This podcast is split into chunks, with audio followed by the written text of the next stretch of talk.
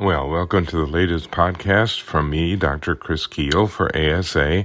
First off, thanks for everybody that came to the Northeast Summit. That was fun and opportunity to talk to people live, which is always good, and had some nice comments about what goes on with the webinars and the podcasts and all that kind of stuff. So I welcome whatever feedback anybody feels like providing.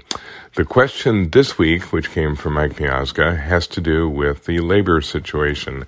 We've kind of made that a focal point for several years now. It would be nice if anybody was actually doing anything about it, but that remains to be seen. You know, it's one of the more frustrating things I talk about because what we're dealing with is largely driven by retirement. We've seen about 26 million boomers that have come out of the workforce just in the last four or five, six years, and there's another similar number that's on the way out before the end of this decade.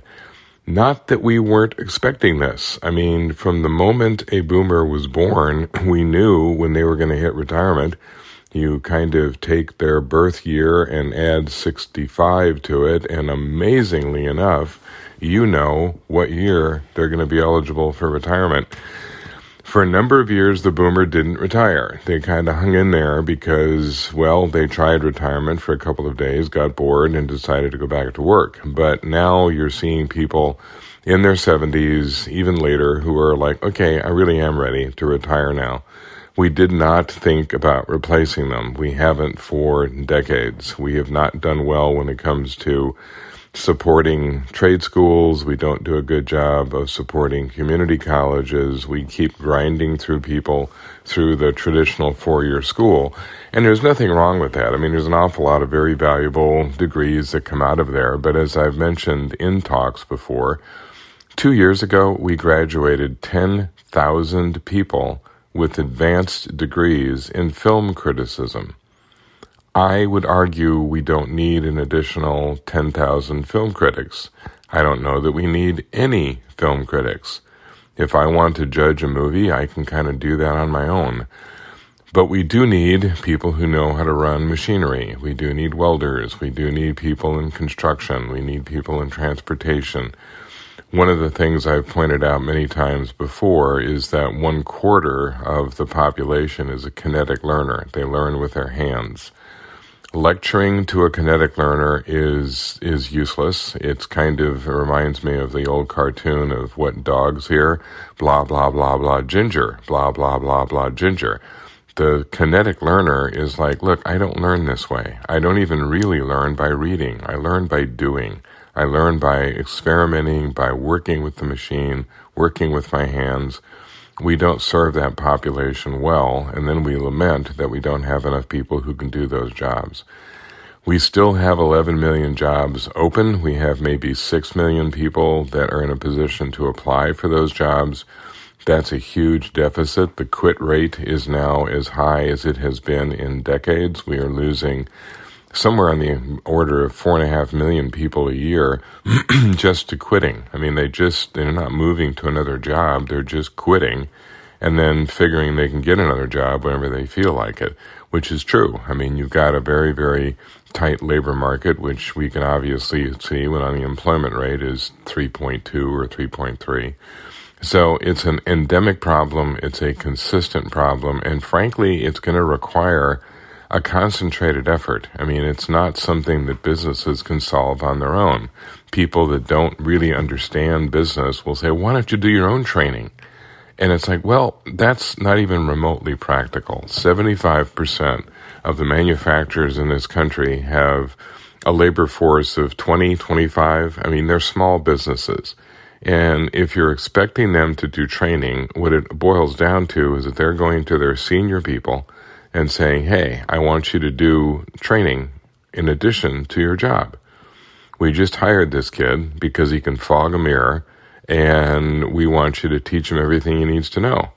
And your senior guy says, Are you kidding me? You're already working me a 50, 55 hour week.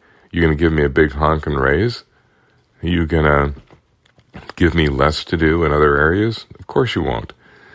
You just want me to take on this training for some kid that probably won't pick it up. And even if they do, they're halfway likely to be poached by somebody else once I train them. The reality is, this training has to be done in an organized setting. It has to be done by the educational system. There has to be a pipeline. And for the pipeline to exist, it means the government has to get off its hands and deal with it. It needs to support these trade schools. It needs to support the community colleges. This is different than the usual kind of education. I mean, if you're dealing with the typical four year school class. You can cram 500 kids in a lecture hall and drone away at them for 16 weeks and call it education. You can't train a welder that way.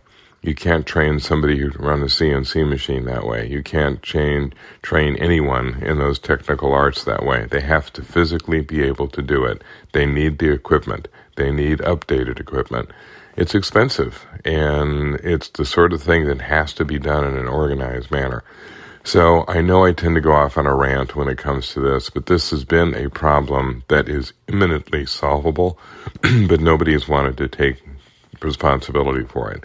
We just kind of keep shoving it off and hope for the best. Well, the time is running out. We've got too many people that are leaving the workforce, not nearly enough coming in, and those that are coming in don't have the skills. So, what a happy topic this week. Um, I don't really know what we can do now other than try to make up for lost time. Even immigration isn't going to help us because in the past, we had jobs that we could give people who were relatively unskilled, had language barriers, and we'd wait. You know, within so many years, they would be up to speed. Maybe their generation after them would be up to speed. We don't have that kind of time. We need to recruit people who already know what they're doing, and that's not the person that's trying to come across the border. There's not someone waving a sign saying, "Hey, let me in. I know how to run a laser cutter." You know, that's it's just not the circumstance.